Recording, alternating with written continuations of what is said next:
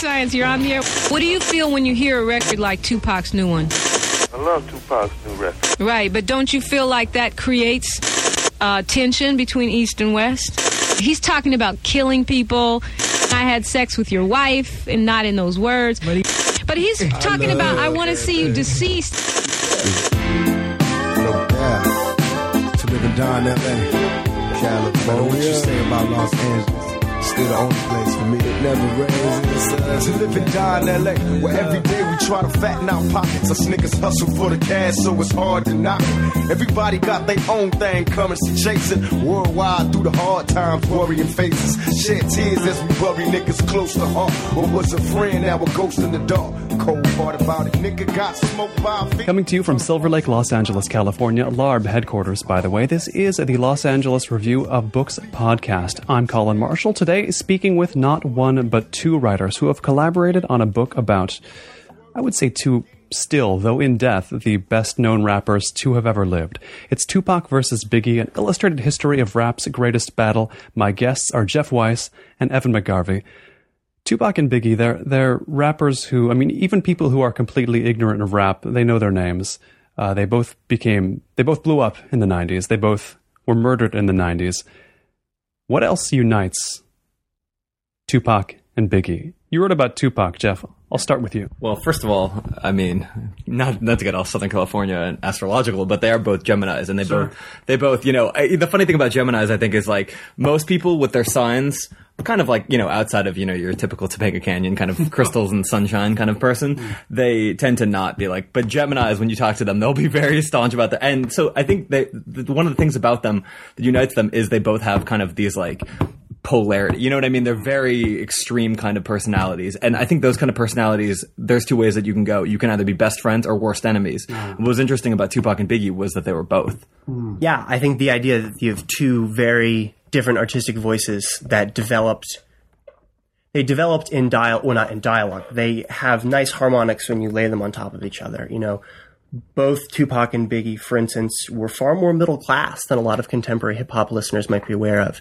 and both were afforded opportunities in education um, and really lived different narratives. And I think sometimes um, the received one right now acknowledges um, they were both incredible craftsmen uh, at a time when their art, their practice, really became commercial, and those can have incredible forces both on people and on you know the act of creating something.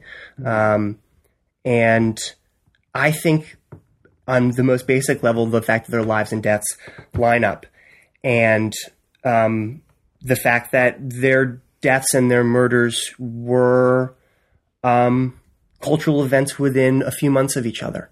Um, I think those are all reasons why they're not. Each is not just compelling, but they're really inseparable. Hmm. Now, looking at all, at all the representations of Tupac and Biggie in this book, I mean, because you've included so many works of art that are about one or the other, or especially both of them that depict them, they're on the cover.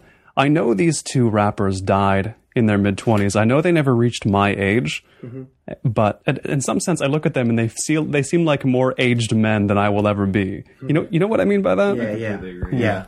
Well, that, it was interesting because I was reading. Uh, we're having a discussion tomorrow with uh, Leila Pine, Leila Steinberg, who was Tupac's mentor, and she was talking about the first time she met him, and she she was 25 years old and she was a mother of two.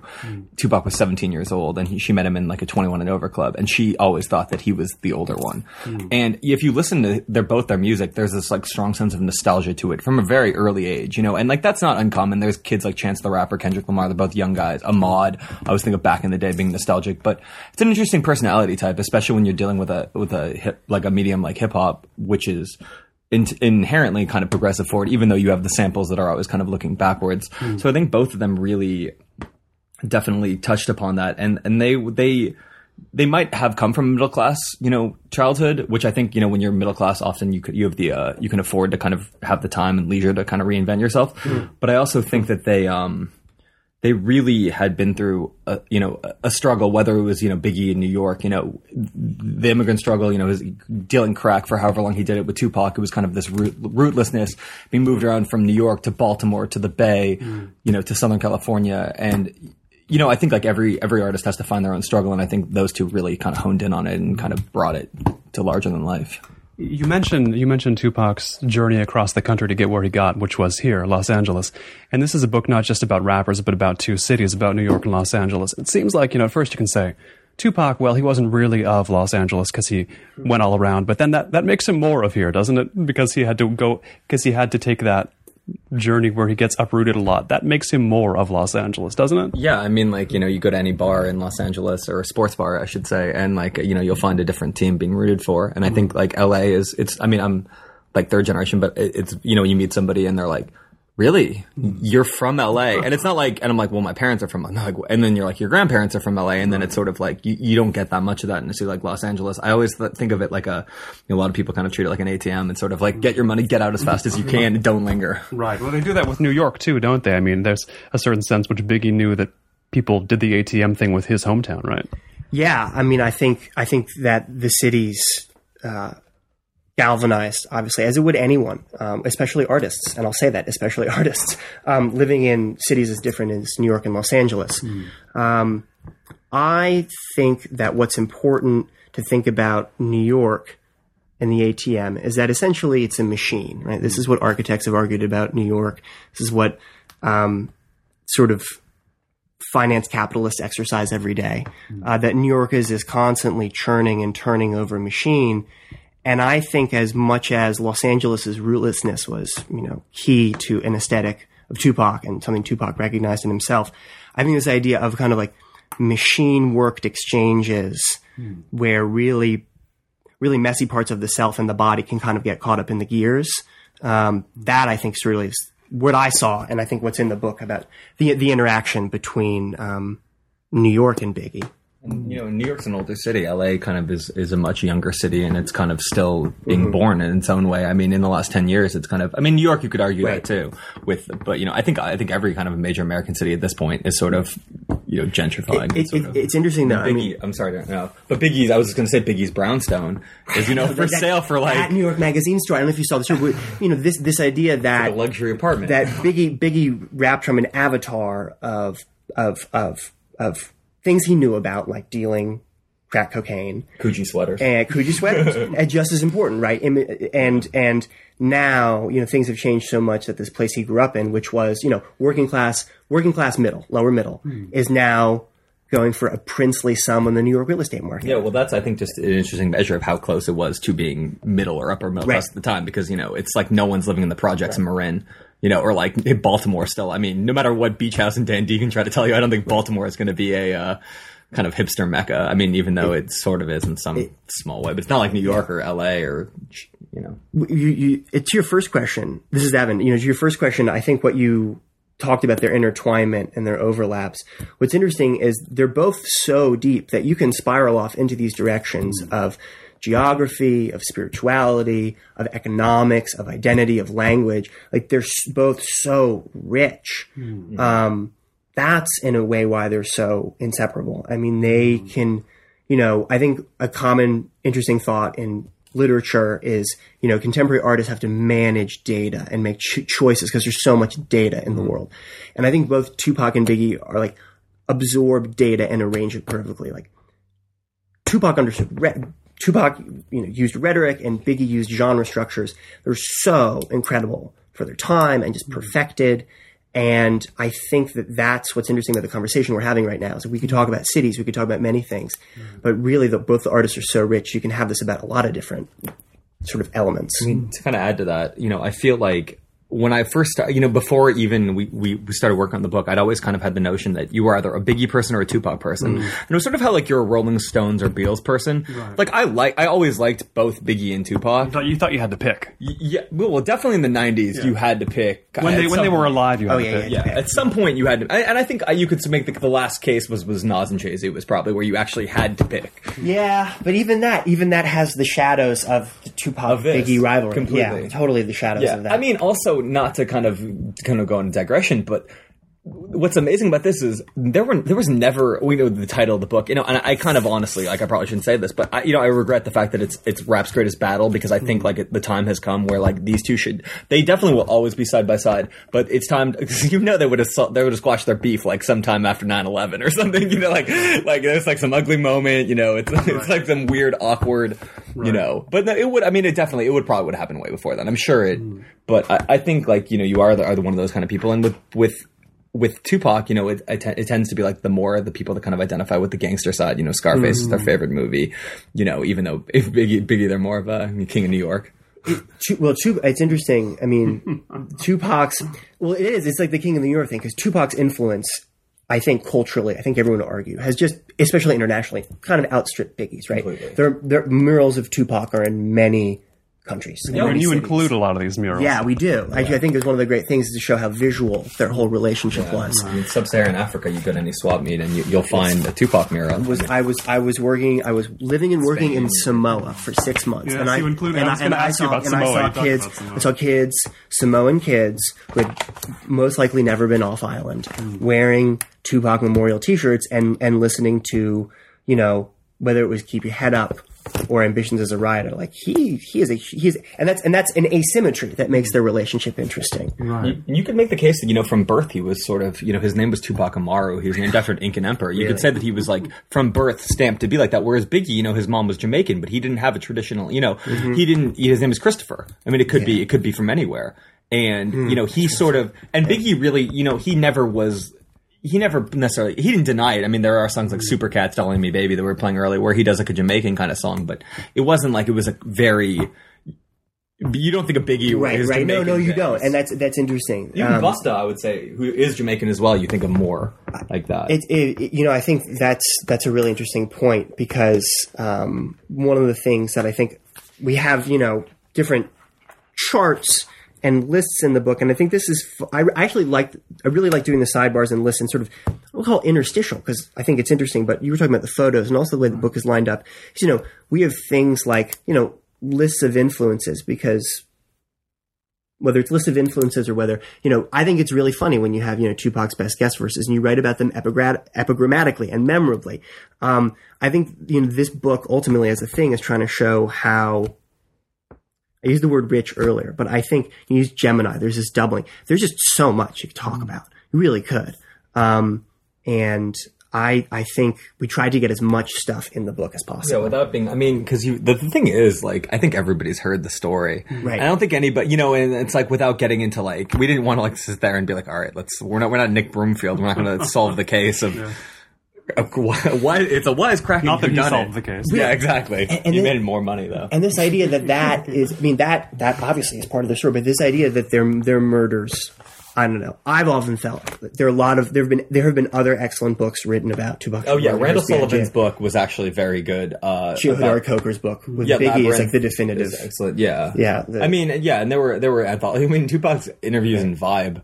was gr- were great because he just was such an all time great interview. e- essential reads of the Tupac text. Yeah. I'll, I'll use that. And you have to. Yeah. Uh, no, they're great. Which and is interesting because you don't you don't think of a Biggie interview. I mean, there's a, I mean, Biggie was a great interview, no doubt. it was, yeah, no, I know. What you, I know what you mean. Sorry, I keep sitting back. Um, I think it, I think it cuts to the fact that like Tupac was always looking for a way to communicate with as many people as possible. Tupac also was very receptive to the press, and that got him in a lot of trouble because when he was in New York, he kind of buddied up to AJ Benza, the gossip columnist. Sure. Now, I forgot about him. Yeah, it was like him, Mickey Rooney, Madonna, and like, which is just such an amazing like New York in the '90s. Like you almost imagine like Howard Stern outside selling Snapple, and like, Oh dear. yeah, no, it- and he kind of you know said some things to AJ Benzik on the press, and you know a lot of people did think that that had something to do with the fact that there was that first shooting in New York. Did, did Tupac Jeff uh, let his let his fans, let his followers?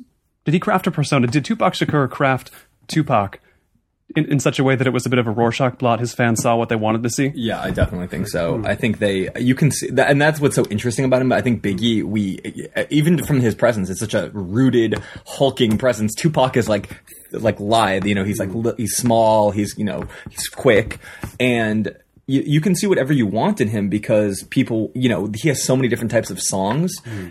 You know, like, well, I mean, take you know, to live and die in L.A. That's like, if you if you were like, actually, his first name was MC New York. Like, people, most people don't know that, and they'd be like, what?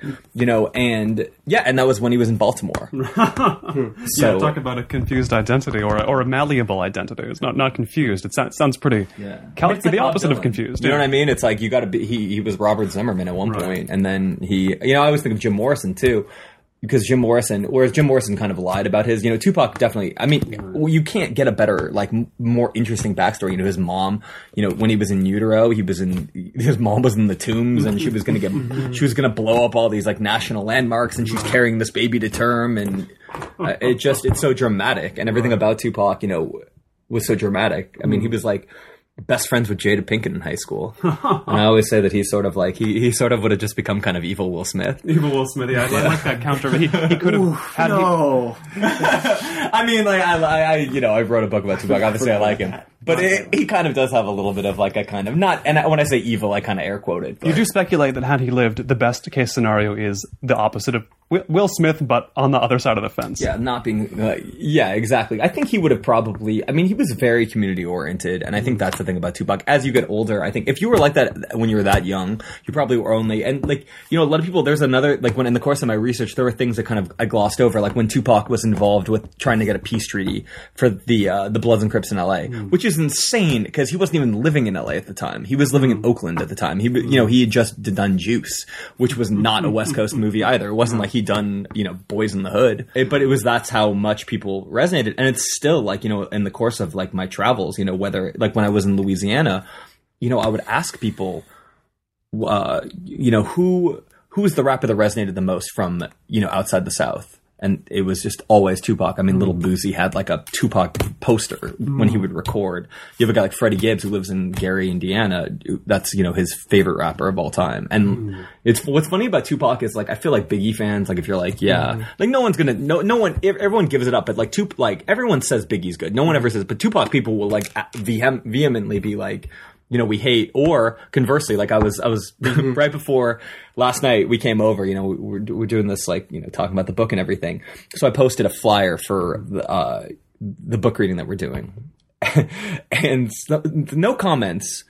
And then, uh, then all of a sudden someone goes, Biggie's all right, but Tupac peeped a weakness in the rap game and sewed it. Game over. People are still talking shit on Instagram. Oh my god. You know, fi- 16 years later. Could we have explained Instagram to Tupac or Biggie? I don't know if we could. Like that's Oh my it's God. a different world. Tupac's Instagram would have had like 13 million followers. Yeah, yeah. I, I Here's think. me shirtless. I, I think With I, Fat Joe. I, I, it, I think I think I think Biggie's Instagram would have been very well cul- well cultivated, Mm-hmm. well shot. Melancholy. A little bit, little, little, lugubrious. No, but I'm, I'm serious. I, I, I think I think it would. I think it would, it would be very detail oriented. I think if we're if we're going to have this uh, hypothetical, uh, it, would- it would be detail oriented and like still life.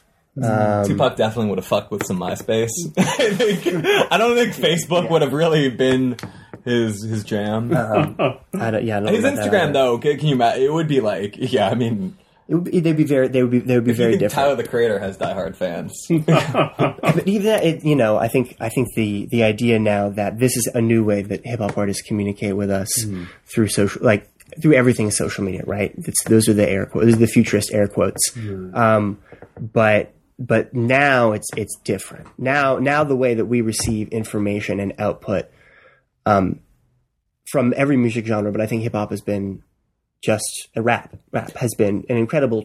I not. It's been a change, been an incredible I mean, change. and I should add that part of the reason why we're still talking about them is that they didn't have a Twitter and Instagram Right. to Oh, no, ruin yeah. the mystique because like and like props to Kendrick Lamar for like not being that guy that like is all up on Twitter. And because there is a certain thing that you know you don't necessarily need to know everything. And it really would have marred Tupac because there's no way that he could not have used that like to communicate. I mean I'm sure somebody like Tupac would have loved that because it's like I don't have to deal with reporters anymore. I don't have to deal with my words being twisted. I can just go straight to the people. And it's like you kind of see what Kanye West kind of does that too whenever he wants to say something it's like in a very targeted way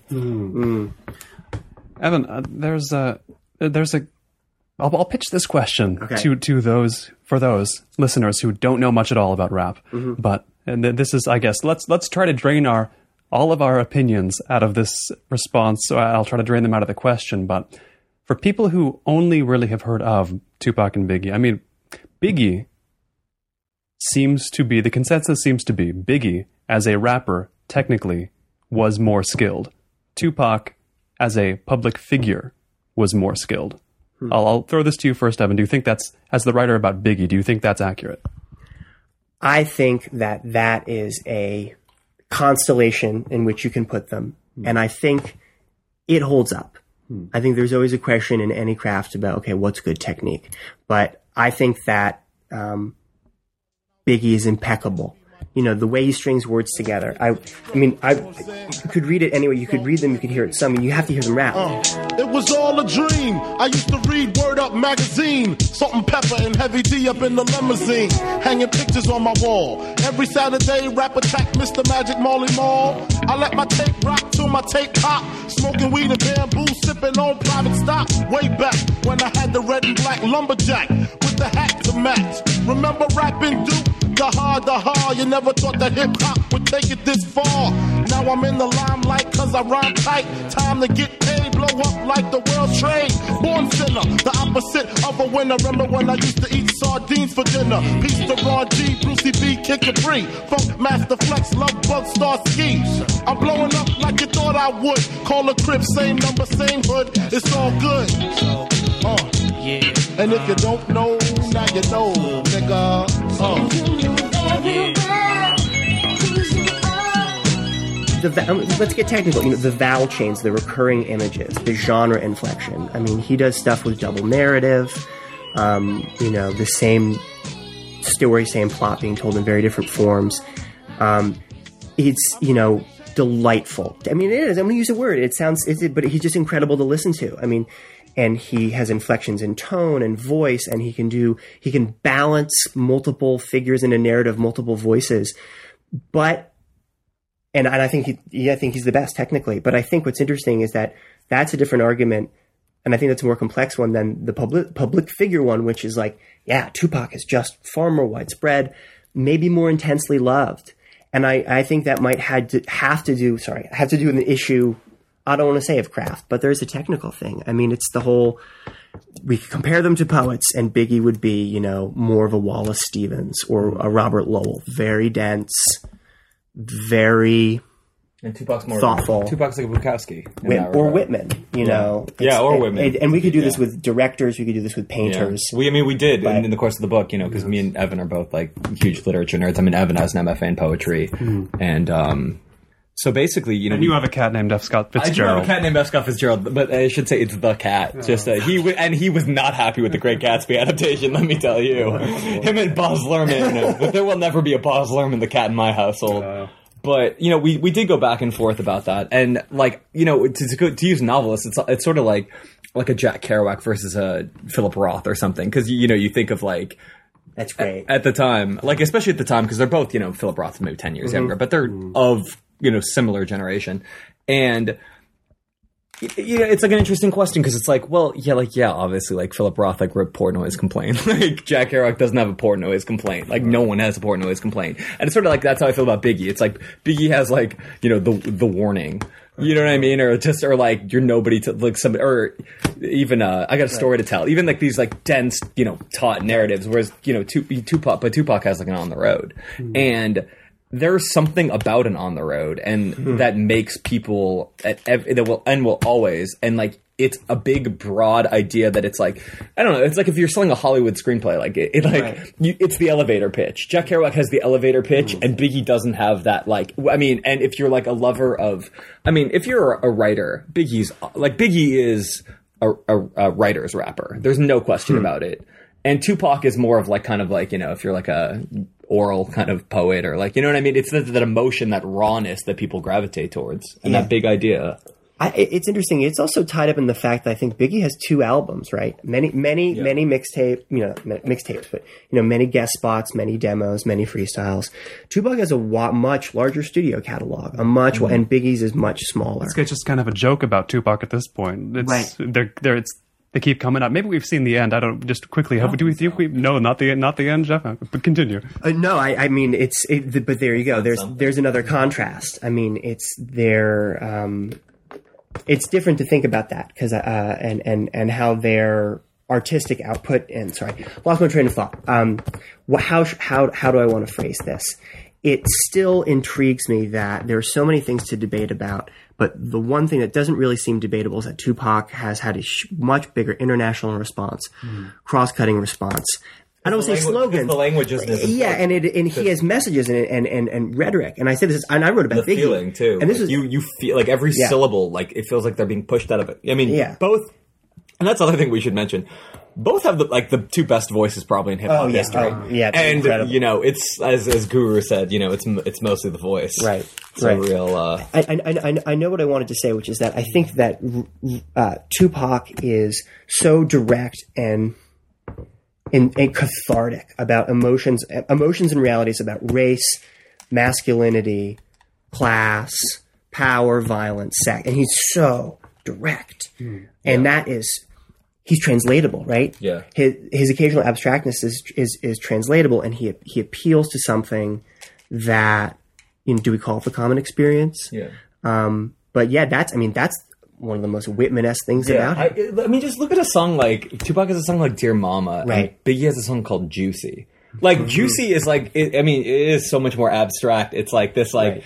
what, what you know. It's like you're never quite sure exactly what Right. you know. But like "Dear Mama," there's no way to misinterpret that. oh yeah, And Tupac, you know, and you also talk about like you know there there are those there's those two models for writers. There are the there are the writers that are you know they have a few darts that they you know that they, they hit it mm-hmm. perfectly every time, and then you have those writers that you know make a book write a book every single year or you know and like I mean, like a Kerouac. I mean, Kerouac's you know catalog is just can go on and on.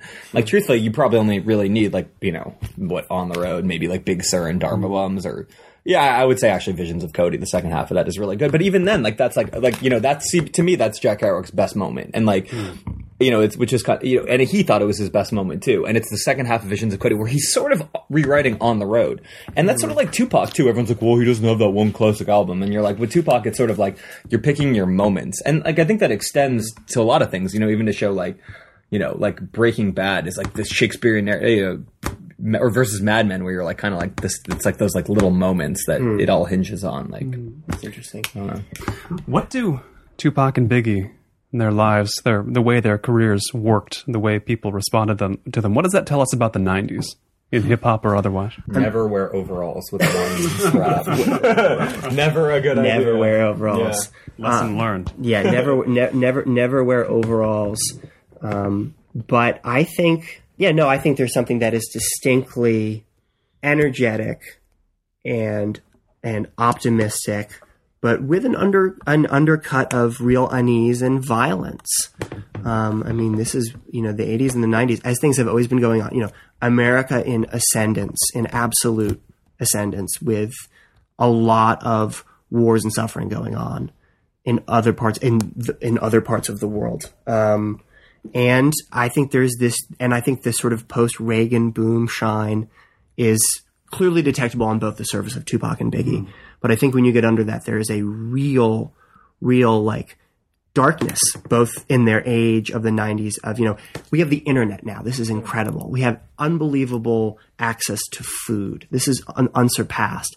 More people getting medical care. More people going to university. And yet, Get sorghum like that. there are just terrible, horrible acts of violence under the surface. Yeah, I Um, mean, and, you, and these these outbursts politically. I mean, I guess you know, I think that with with like Tupac, and I, especially in the early part of his his uh, career, he definitely is a product. Of that. I mean, he's at the center of it. I, like you have you have like the, the the guy in, in Texas that shoots a state trooper, and it said it's because he's playing Tupacalypse now. I mean, what a '90s like like what a like you know the record made me do it. You know, like right the CB4 era, like all this crazy. you have that, then you have C. Dolores Tucker is like criticizing him. You know, you have.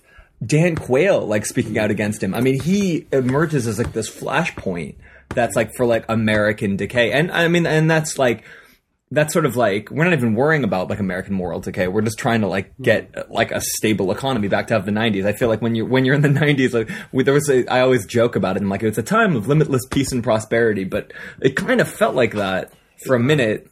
if you the were not, but, 50s but, part but, too. and I should say that Tupac never forgot that, and the part of his message was that he was always trying to remind people that that you know, no matter even at the end, you know, he did get "How Do You Want It" kind of like more in like limos, but the first half of Tupac's career is really reminding people that like it was not this like you know Clintonian like Valhalla or whatever, you know. it, it is you know there's a there's a great Biggie line, and I'm going to quote it. I'm going to quote it right. So bear with me for a second. But it, it basically it combines in the same line.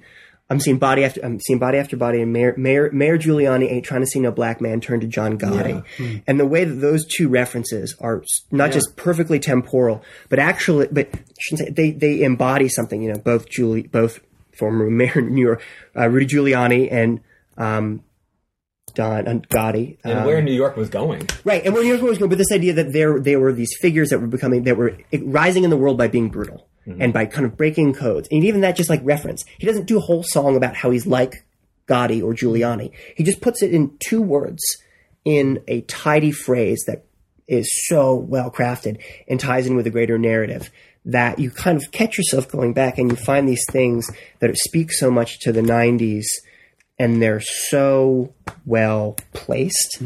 Um, and I think that's, I mean, A, that's, A, that's just a difference in style between Biggie and Tupac. And B, this idea that, this idea that the 90s have this level of kind of craft and shine, success, prosperity over some really bad stuff. Yeah. But that, that, I may be getting a little far on that point. It was the last time. I mean, I, I guess you could argue maybe Kanye West is like th- that figure, but I think the '90s might have been the last time we produced those kind of larger than life personalities, like a, mm. a Kurt Cobain. Uh, you know, you see, it, you know, was who's the next Kurt Cobain? Who is the next Tupac? I mean, you could you could say a bunch of people, Biggie, mm. and I feel like it's just also like you know that last gasp of that you know star system that you know mm. whether the big money major label system, you know, it extends to everything. It was before the kind of culture fractured, so you have these two last dominant figures. Mm, that's, yeah. And as I seem to recall, you know, at this time in the mid '90s, with specifically Tupac and Biggie getting so huge, people were started to people started to talk on a large scale, or started to observe that these guys probably wouldn't be able to pay for their limos and whatnot if it were not for all of the middle class white kids who like to listen to them. We're three white guys sitting here talking about Tupac and Biggie. Does it matter that the audience that they did seem to get an audience of people who were not like them in huge numbers? Oh, I think that's that is a, that is a fantastic question. I think that is a really, really, I think it's a really smart question. Um, and I think that's absolutely the truth. I think this is also a time when you know CDs are are, are going everywhere. This is when there were Sam Goody's and Tower Records, and you could get reasonably fast access of material on a wide berth, and they were relatively affordable in the '90s economy. Relatively. uh, relatively I don't know, affordable. Sam Goody things. Man, there, there's I there's was buying them used at the 1799. Um, but yeah, no, I think that's a great question. I think I think it, it has, and there was things like MTV and more rap and rap magazines, and and Yeah, there's I mean, something exciting in American culture that brought it into a whole new set of homes that were white and middle class.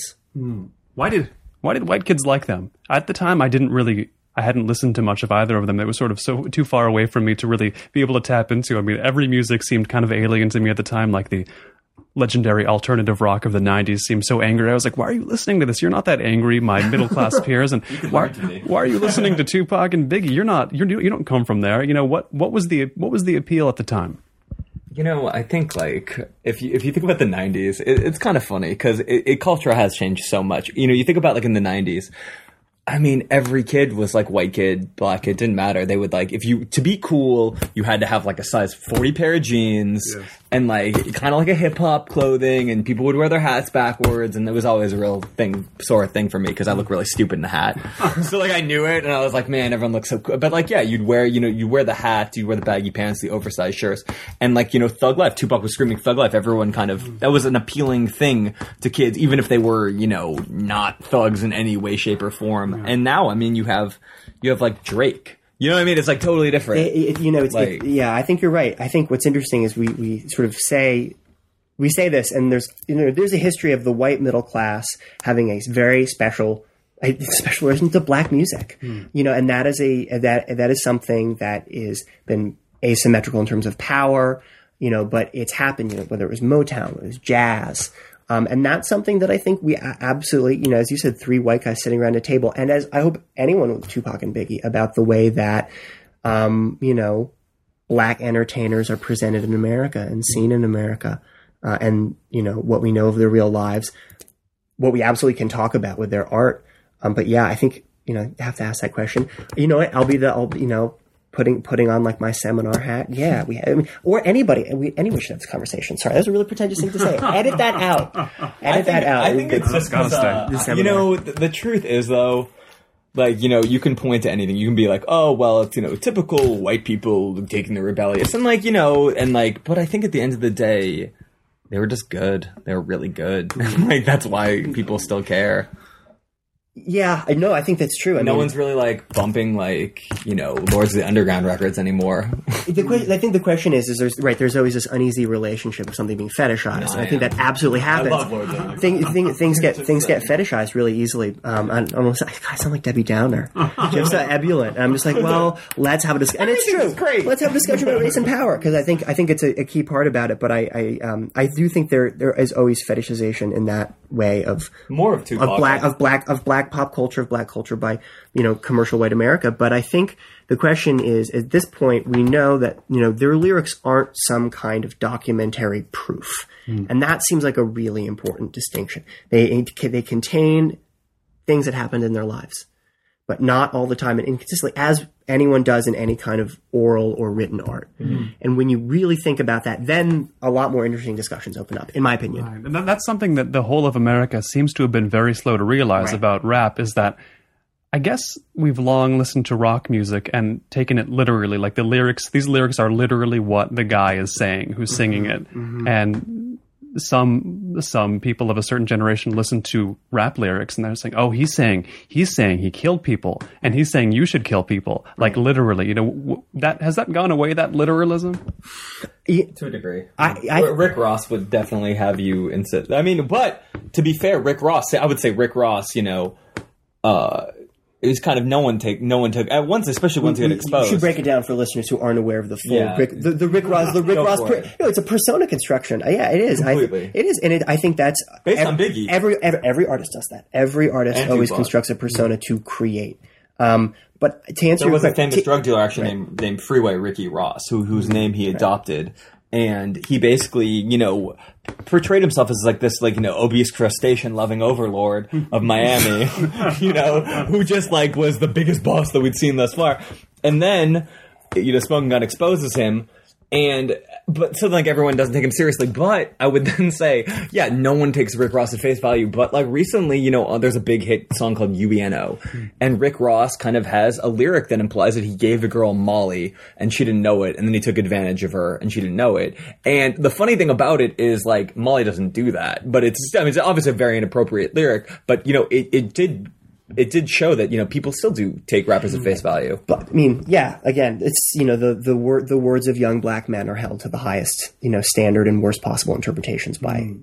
by large swaths of American culture, white culture. Right. I mean, you mentioned Kurt Cobain. Right. I feel like people who listen to him, or who, when, especially when he was alive, said, "Oh, he's speaking directly and truthfully." Like I should. I don't know whether that was even Kurt Cobain's intention. Maybe he was constructing a persona in the same way as any rapper, but we take them differently.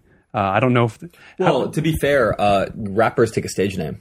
Yeah. And there's something to be said about putting that barrier between yourself and like, you know, when someone versus, you know, I would say someone like Kanye West who has no real stage name, you know, his name is is Kanye West. Even Kendrick Lamar, who's probably the most popular rapper, his name is Kendrick Lamar Duckworth. Kendrick Lamar is a name. And Your book isn't called Tupac Shakur versus Chris Wallace. exactly, it's too yeah, exactly. Then people might think it was about Tupac versus the Fox News correspondent, and that would be horrifying. You know, and also like Smells in it, its it own remains way. to be even the spelling of Tupac, his real name is not, you know, obviously the number. And but I feel there is that thing once you take on that stage name, it, it's implied. Whereas Kurt Cobain, you're like, I'm Kurt Cobain. Whereas like Johnny Rotten, like I think everyone knows, kind of like, okay, there's yeah, it's a great compare. I think that's that's right there. That's part of this. How ways to talk about them and ways to ways to think about them. I mean, punk Yeah. is punk. You know, is is hop, is, like, is hop does hip hop overlap with Ameri- as sort of the American punk? Sure, it does, but it's not a perfect overlap. yeah. yeah. You, Jeff, uh, wrote about being at the for, for a kind of a shift of subject. Wrote about being at Coachella last year when Tupac appeared not as exactly a hologram, but something like a hologram, and performed. Uh, you said it was weird. it wasn't normal. Flesh of my flesh, come with me. Hail Mary, run quick, see. What do we have here now? Gonna ride or die. La la la la la la la la. I ain't a killer, but don't push me. Revenge is like the sweetest joy next to getting pussy. Picture paragraphs unloaded, wise words being quoted. Beat the weakness in the rap game and sold it. Bow down, pray to God, hoping that he's listening. Seeing niggas come coming for me. My diamonds when they glisten. Now pay attention, best man, please, father. I'm a ghost. In the killing fields, Hail Mary, catch me. If I go, let's go deep inside the solitary mind of a madman. Screams in the dark, evil lurks, enemies, see me flee. Activate my hate, let it break till the flame. Set trip, empty out my clip. Never stop to aim. Some say the game is all corrupted, fucked in this shit. Stuck, niggas is lucky if we bust out this shit. And Plus, mama told me never stop until I bust a nut. Fuck the world if they can't adjust. It's just as well, hell, man. Okay, first of all, it's like in this like weird like you almost feel like you're in Disneyland's haunted mansion. You know, it's like this like weird animatronic. You know, it's like you have like animatronic Dre and anima. You know, and then like they bring out like Wiz Khalifa and like Kendrick Lamar, and then you're like. And then there's Tupac, and then he's like, "What's up, Coachella?" And and then like you're, I, for me, it just it was it's it's weird to see also all these people rapping along to Hail Mary. You have fifty thousand white kids rapping along to, to Hail Mary. It's a weird phenomenon in its own right. Right. People that most of them weren't alive. And see, I think there's a difference. I think if you were alive when Tupac was great, you would see a hologram. You'd be like, "Oh God, just, just, just, just give it." I mean, I never saw Tupac live. I was too young for that, but still, I, don't, I have no interest in that. And but then you have to take someone like I don't know. You have no prior associations with during your lifetime, so it's like, like if you're like, oh yeah, you want to see a Hendrix hologram? I'm like, I don't not want to see a Jimi Hendrix hologram. It was surreal, though. It was, you know, as someone who watched it from a distance, it was mm. abs- it was absolutely. and you could live stream it. Right, yeah. I've seen I've seen the YouTube video a number of times. Just not because it's an admirable act in any in most ways, but it's an admirable act of showmanship, certainly. And Yeah. it's the the fact of seeing You look like a character from Mortal Kombat. I'm sorry, he, to he did, but it's I mean the aside from the technical stuff, seeing the seeing the fake Tupac next to the actual. Forty something year old Snoop Dogg. I mean, what what do you think when you see that? They're they're you know, I guess performing together, quote unquote, but just seeing them side by side. What what does that what, what does that raise in you? Um, you know, I think that's it, it's kind of sad, actually. Honestly, I think the the thing about this, and then you can't forget, is it's a tragedy. You know, this is a real tragedy. Snoop is lucky. Snoop got to live, and I'm, I'm I'm happy he Why, did. why is he alive? Is it a surprise he's alive? Yeah, I think so. I think there was one point where Suge Knight was definitely trying to, you know, hmm. I, I I wouldn't, I, you know, he went to, I, I think he went to New Orleans for a while when he was doing New Orleans. I, I wouldn't be surprised if that had something to do with the fact that LA was a little hot for him because you hmm. couldn't just, you know, you can't just leave Suge Knight like that, you know, especially at that time. And for those who don't know much about Suge Knight, why why when we talk about rappers killing each other do we always talk about Suge Knight? Oh God, not allowed to say this on air. no off I'm, the I'm record. going off, I'm going off record on this. No, I think, know, I, I- you know, I, I'm, I'm not sure. I'm literally not sure. I want to talk about Suge Knight. I mean, why is why is it so dangerous to talk about it? Because his name comes up so much when people say when people see, there, he has so many connections to dead rappers. Well, he also, I mean, the, the, the, if you if you read the Randall Sullivan book was actually really illuminating. I, I, I don't know how much of it is true. I assume it, it was mostly true because he he was seemingly, seemingly credible reporter and hasn't been discredited. But a lot of the Rampart scandal stemmed from you know the crooked cops that were working for for death row. I mean, there was a real. A real like, I mean, it really is like an LA Confidential, Mulholland, you know, not Mulholland Drive, but uh, Chinatown, not Mulholland, maybe a little Mulholland Drive. Yeah, I'm sure there were a couple scenes where Tupac's in Calabasas that you know. I, you know, I go by my old rule. If you need a private security force, you're doing something really horribly wrong. No, like if you need a private security force every day, that's not good for your mm-hmm. performance in life at the moment. Is it does it still make sense to talk about East Coast West Coast rivalries in rap, or is that day over? I think that is over. I think it's over too. Hmm. yeah. Is that purely the '90s that just flared up? And It was purely these two, kind of. I mean, no, I mean, it wasn't because it was you had Tim Dog versus you know you had Dr. Dre, but with with some people. But it was they really exacerbated it. They turned it into a whole thing. M- MTV and the internet. You know, this is something that Tupac and Biggie.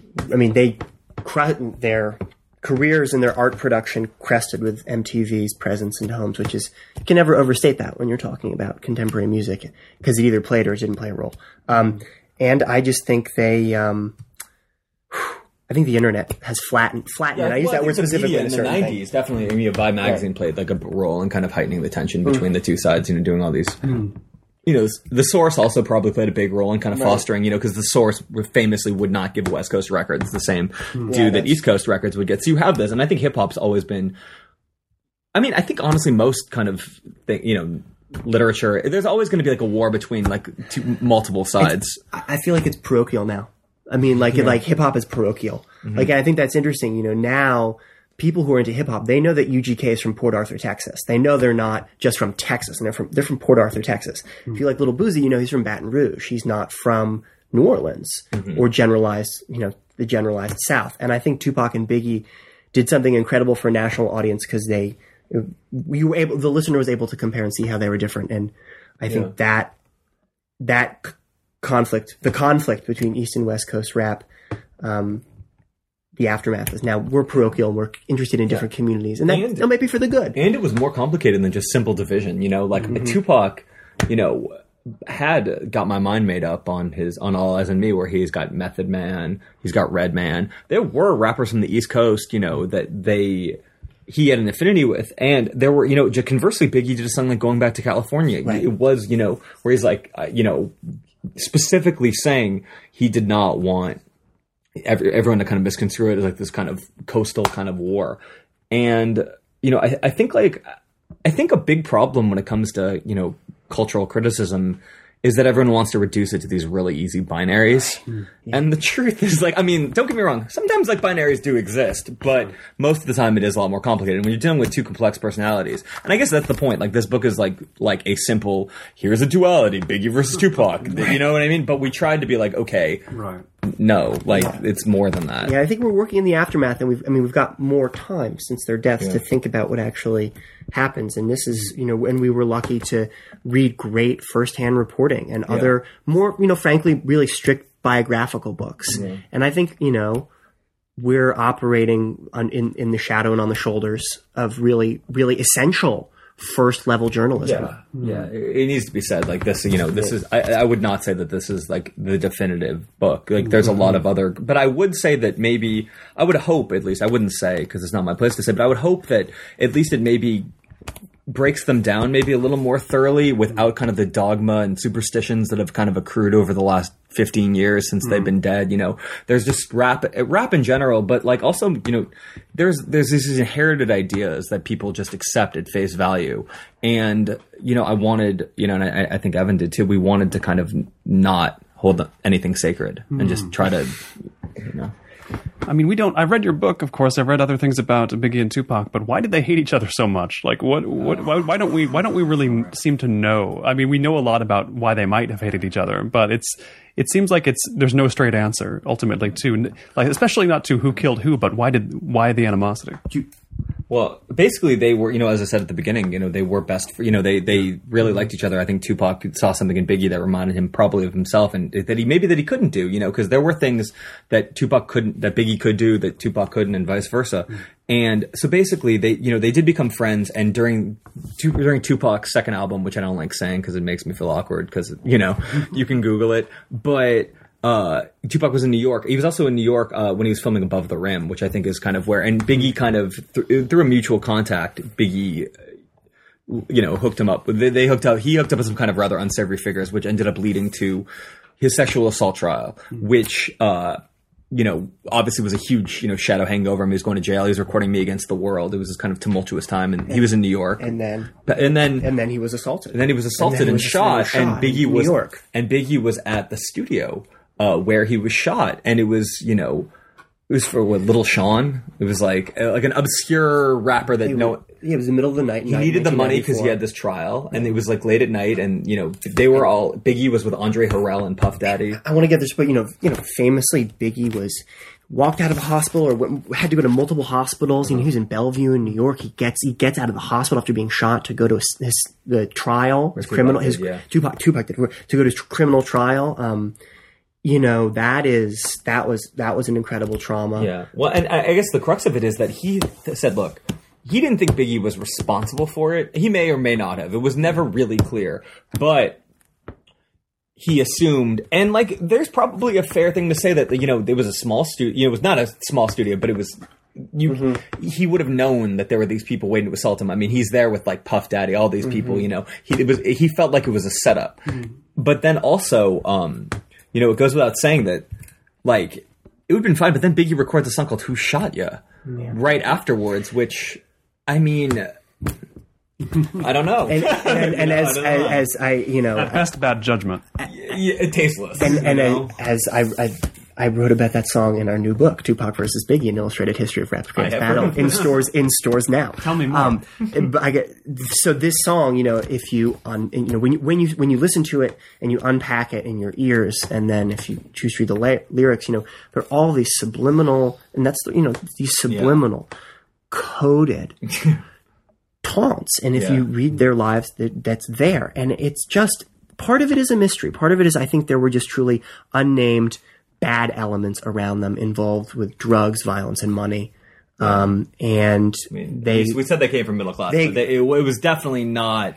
Is it? Yeah. It was, they- their, their lives got more dangerous as they went on, which was so compelling to me because we have this American narrative of you rise from poverty and danger into safety, and they both were, were surrounded by elements. At the same time, they were operating incredibly high social class, getting paid millions of dollars, and at the same time, they're surrounded by elements who were criminals. And this happens in American entertainment. but this, Well, it- you know, the notion of street credibility and authenticity in hip hop has always been kind of an interesting idea because I think like you can they they felt like especially with somebody like Tupac, you know, he felt like you know to be an, a credible voice of the streets, Mm-hmm. you know, that he had to sort of live that life, and you know, especially after he played Bishop and Juice, you know, there's an interesting uh, exchange. Where Biggie was, I think, telling a reporter that towards the end of Tupac's life, he didn't see Tupac anymore. That wasn't the Tupac he knew. He saw Bishop from Who Juice. shot ya? Separate the weak from the opsa. Leap hard to creep them Brooklyn streets. It's on, nigga. Fuck all that bickering beef. I can hear sweat trickling down your cheek. Your heartbeat sound like Sasquatch feet. Thundering, shaking the concrete. Then the shit stopped when I fall the plot. Neighbors call the cops and they heard mad shots. Uh, saw me in the drop, three and a quarter. Slaughter, electrical tape around the daughter. Old school, new school, need to learn though. I burn, baby, burn like disco inferno. Burn slow like blunts with yayo. Peel more skins than Idaho potato. Niggas know the lyrical molesting is taking place. Fucking with B.I.G. it ain't safe. I make your skin chafe. Rashes on the masses. Bumps and bruises. Blunts and land cruisers. Big Papa smash fools, bash fools, niggas mad because I know the cash rules. Everything around me, two Glock nines. Any motherfucker whispering about mine. And uh, and uh, Brooklyn's finest. You rewind this, bad boys behind this. to go along with that, you know, you're going to acquire a different set of friends. You can't exactly like be hanging out with Jada Pinkett all day long. Even though he, you know, he still did. Like he, he was hanging out with Madonna. Nice. it, it, it, it's always you know um oh god why do they hate each other you know there was something and you know i think i think it is just part of it is just a mystery Part of um, it's jealousy. Part of it's jealousy. because both could do the other thing that the other one couldn't. Right. And like, there's always like that sort of thing where it's like you can either, like I said, like you can either be like, oh well, that's great because we're not competing in the same exact lane. But then there's a certain thing where, especially when you're being compared as two of the greatest ever, you want to be the greatest ever. You know, you made a reference to Drake earlier in the podcast, Jeff, and I was thinking about this, and we we've talked about social class and different kinds of identity narratives and different kinds of placement and and uh, and cho- choices of representing the self uh, through the music, and I think that both Tupac and Biggie had this relationship with with really bad criminal elements that, and we know that Biggie sold crack cocaine that got it got into the music first, and the music itself. I mean, you know, I'm not going to lie both of their some of those criminal transgressive lyrics are the ones I sing to myself and stick in my head and and stay in my ear. Um, and anyone would be a fool or a milquetoast or a liar to admit that that isn't some of the most thrilling and yeah pleasurable part of their content. Um, and that's another thing you have to think about when you're listening to them. Um, it, does it involve the American outlaw? Yeah, kind of. Does it involve they died because they both made people feel invincible. Right. Does it does it does it involve with the Reagan era? Yeah, absolutely. Um, it's all involved with this this cultivation of self, and I, um, yeah, I, I think I think it's just fascinating. Um, sorry, you know, I get lost sometimes uh, just thinking about it because it's just um, I want to quote more lyrics, but they just they, they pass through my head This so is the quickly. freestyle portion of the interview. Sorry, we really gonna have to edit, edit, edit the hell out of this. Um, it- it's so um, you know, I just I just think that there's just so much to talk about. I'm stupid. Sorry, I'm gonna stop talking for a second. I realize I'm repeating myself. What does, uh, well, I mean, what do Biggie and Tupac's albums sound like now, playing them in the context of when you're listening to modern rap as well, up against everything else that's out today. How do they sound different than they once did? You know, what, you know what's funny is like I actually we had this. Uh, I'm doing a column for my website, Passion of the Weiss, and it's we're, it's we're getting uh, all these different writers to talk about an album or an artist that they never heard before. And I remember you did it for a website we used to write for. Uh, what- Stylus, Stylus yeah. Magazine, R.I.P. So- Great so- it was a great magazine. he one of these kids he's he's got to be 23 years old and he he never heard Tupac and uh, Tupac is kind of one of these interesting figures because a lot of people have heard you know the Tupac greatest hits but they haven't heard the actual you know deep cuts or the rarities or because I mean it's sprawling. It's really hard to get a handle on. Hmm. And he's like I don't understand. What is up with these like these big singers in every chorus? And he's like is that like a 90s thing? And like he was totally like and you I went back and listened and you're like yeah Tupac has a lot of really big but he also you know they, it runs the gamut you know, a song like, but a song like "Dear Mama," you know, you have this big, Mm-hmm. overblown kind of chorus, and it kind of gets in. I mean, and you can still say it, like early Kanye West kind of still had that thing, you know, but it, it it seemed to go out of kind of vogue. Now I feel, you know, Tupac's catalog is it, it, it's sort of. We we were talking about this earlier. It's different on he he really reinvented himself on every mm-hmm. album. Mm-hmm. So and that's again goes back to the Rorschach blot idea where it's like you he you can reinvent yourself with every Tupac album. You know, you have this first album where it's two it's called 2Pacalypse Now and that was kind of where he had the it's a very like Black Panther inspired, very politically radical album. Second album, you know, recorded in New York. It's like a New York street rap album from the 1993. Third album, Me Against the World, was recorded while he's waiting to go into jail, and it's personal. It was the first number one album ever to come out when an artist was in jail, and it's his, it's probably his most complete work because it's you know the, the sexual assault trials hanging over his head. He feels you know kind of bet- uh, betrayed. It, the, everything is kind of going into it. It's what it's, that's one of the most emotionally charged albums in, in American pop music of the past 30 years. Yeah, it's it's, just- incredible to think that this is pop music. Yeah, quite so- honestly, like it's weird to think, and so right. you know, and then you have All Eyez on Me, which is one of the greatest gangster rap records ever. I mean, that is just a hard record. It's just like you know, I remember growing up here and like Persians in BMWs would just roll pump like all day long. Like you would never not hear it out of a Persian in a BMW. Not to make any generalizations, but I, I just I did go to school.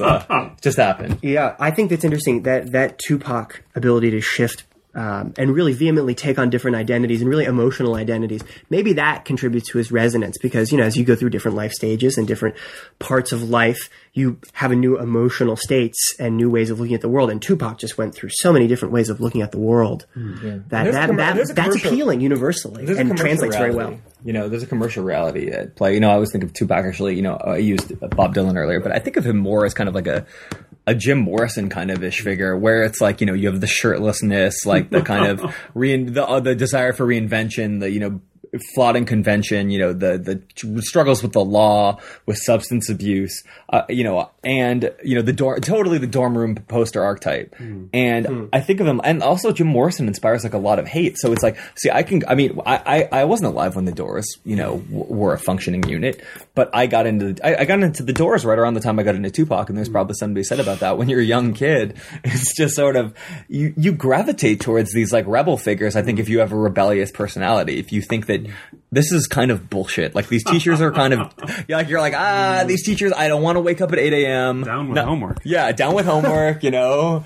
Like I can't deal with this. I think my coaches are dumb, or whatever. Your teachers are dumb, and you gravitate towards that, and then you, you know, you, you, you. These figures kind of. I think for a lot of people, probably Tupac is. You know, I always say like he's like LA's patron saint at this point. I, I mean, I, this is a question. Um, I have a question. Um, Do you think that Tupac has more songs in number that are sort of in the in the general pop culture consciousness? Songs in number, not the quality, but the the, the, the number of good songs is more than Biggie's. Dear mom was in the Library of Congress. You know. it's right? Fair point. It's a fair point. Yeah. But you know, because you talked about you know being in different cultural settings beyond, let's say, the white middle class and from- cultural settings, Yeah.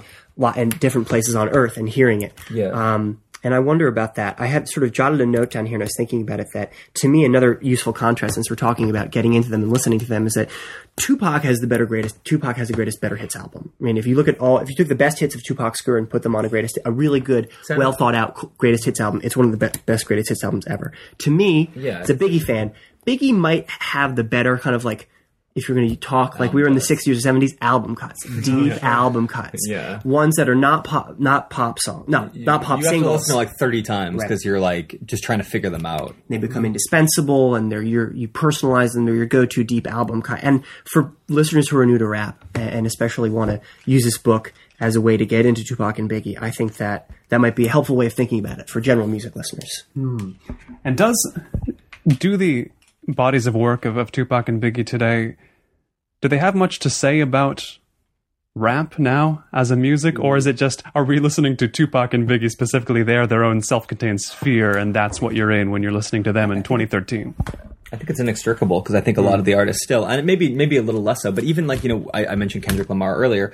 His favorite rapper is Tupac. You know, the guy's 25 years old. You know, you have uh, little Lil Boosie's probably the most popular. Lil Wayne. I mean, what did he say a few weeks ago? He said, "I'm the new Pac." Or you know, it's always. I and mean, and but yet little yet Lil Wayne's technique is totally influenced by Biggie. Sort of, I I think about it like it's a pole, and the way you're a contemporary rapper is like you have to navigate the space between Biggie and Tupac, and there there are a, a handful of other truly influential Yeah. MCs, rappers, Scarface, Big Daddy Kane, um, who were before Tupac and Biggie's time. Um, and but yet today, every contemporary rapper may have those influences. UGK, Eminem, Pub- Public Enemy. I mean, Eminem is, and it, Yeah. it's it's through them. It's like Eminem is might not, you know, he's influenced a lot of people, and who was dying to produce a posthumous Tupac album. But Eminem. Eminem himself has really deep Biggie elements and really deep Tupac elements. It's Yeah. it's I I mean I, I'll I'll like, make the argument They study Biggie, they trumpet, you know, Tupac. every every every every contemporary rapper um, who's really working with something. Hmm. I think to my ears at least is really navigating the space between Tupac and Biggie because hmm. together At least in together they did so much hmm. um, technique, content, form.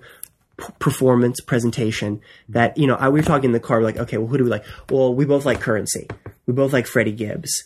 We both like ASAP Rocky, Schoolboy Q, and we're looking at how these we talk about, oh, that sounds so much like Biggie, the way he used that detail, or like, God, this chorus, just, it sounds like Tupac. And we say that a lot. I, I also think it, you know, it should just, you know, be out there and, and just said like you can't disregard the impact that, like, you know, I'm, I'm saying this, you know, we talked earlier about the race issue. You know, I'm saying this as like a white person. You can't ignore or diminish the impact that Tupac had as like a voice for like, you know, not just black people, but maybe like all people that you know are living under what they sense to be oppression, or you know whether it is or not, you mm-hmm. know. And he really like it's a sense of struggle and that's something that continually echoes over and over again. And like he really was speaking for uh, dispossessed you know and in the 90s you know it- you know obviously y- you know it was a mixed bag. It wasn't like you know the the Clinton, Clinton boom was like this you know everyone got rich. You know there was a lot of people like living in poverty and Tupac is really speaking for them. And especially and that's why I think like he has emerged as this kind of malleable figure where you can be interpreted. You know, if you want, you can pick Tupac songs as pub, as political as Public Enemy songs, mm-hmm. and but you can also pick you know songs as, as as gangster, you know, or as misogynistic or whatever as a 2 Live Crew song, or as gangster as you know N.W.A. I'll, I'll just I'll just pitch this that I think Biggie, if we're talking about truly their, their most transcendent qualities, I think Biggie is one of the best American artists on money and and rising and social class and detail. Like, and I'm serious, you know, whether it's James Baldwin or Henry James or any other artist who works with words, I think Biggie is saying incredible things about work, money, power, and class in America. And I just it's it's it's indispensable in my life to think about those big American themes. Well, he was a master, I think, of like the aphorism, Biggie. You know what I mean? Mm. Like just these little, like just like in in four words, he could just convey so much information. You know, it was just a, mm-hmm. conde- a condensed, and and that's just New York kind of in a way, right? You know, it's like you don't have that much room to spread out. You know, mm-hmm. you could it's like like quit the bullshit, asshole. Whereas like Tupac's like kind of rambling with you know Stone, like kind of California, like. I like that. I like that idea of the rambling California you talked about earlier. I, I think mean, that- obviously, I empathize. I think it's really fitting. I think it's really fitting. I, I just I wonder if we now are embodying our different like cultural milieus. Like suddenly, if I realize I'm talking really fast, the like East Coast Irish is coming out of me. For, if you're listening to this podcast, I'm not wearing a shirt. No, I have several tattoos across my back. yeah, it, it's it's it's interesting. I um their whole their whole manners of presentation, you know, are are totally informed by where they grew up. And since this is the L.A. review of books, I think that's a really interesting thing to think about. They're so they're so tied into their experiences and their portrayals of their respective cities. Hmm. But overall, if you listen to just one of them, you're not getting a complete rap experience, are you? If you really, if your allegiance is really true to just one, I w- yeah, I would argue that rap, and the thing I think that a lot of people think about rap, and you know, I, I'm, I'm saying because I, I hope that a lot of people that are kind of more literary types, you know, maybe who you know think like I don't know, an Animal Collective or a Mountain Goats or you know whatever, you know whatever indie songwriter you know you you, you choose to be the most influential or whatever. I feel like rap is a lot more than Uh, it's going to sound like such an underground bromide, but like it's a lot more than what you maybe hear on the radio. And like both these artists were heard on the radio, but there were a lot of like underground artists that influenced them, and there's a lot of amazing writing that kind of goes on. Um, you know, whether it's just a, a great simile, hmm. a color, you know, a, an amazing image, like a metaphor that you wouldn't think. And both these guys were probably were, were, were masters of, of, of it for sure. But hmm. but there's such a rich like array of people that you know go so far beyond this and like you can't necessarily like they maybe stood on the top you know what i mean like they stood on the top but there were a lot of people that they were kind of building off of Their word, their words, their vocabularies are part of the American lexicon. At this point, mm-hmm. no one, no one can do anything about it. They are part of the American. le- Mo they're money, part mo of the. Amer- They're problems, part of the right. American lexicon, and if that's not success as an artist, I don't know what is. Mm. I've been speaking with Jeff Weiss and Evan McGarvey, authors, co-authors of Tupac vs. Biggie, an illustrated history of rap's greatest battle. Gentlemen, thanks so much. Thanks. This has been the Los Angeles Review of Books podcast. I've been Colin Marshall. You can find much more at lareviewofbooks.org. Stores, the mom and pop spots, A&R people, all y'all motherfuckers. LA, California Love Park, motherfucking two, without gay and straight.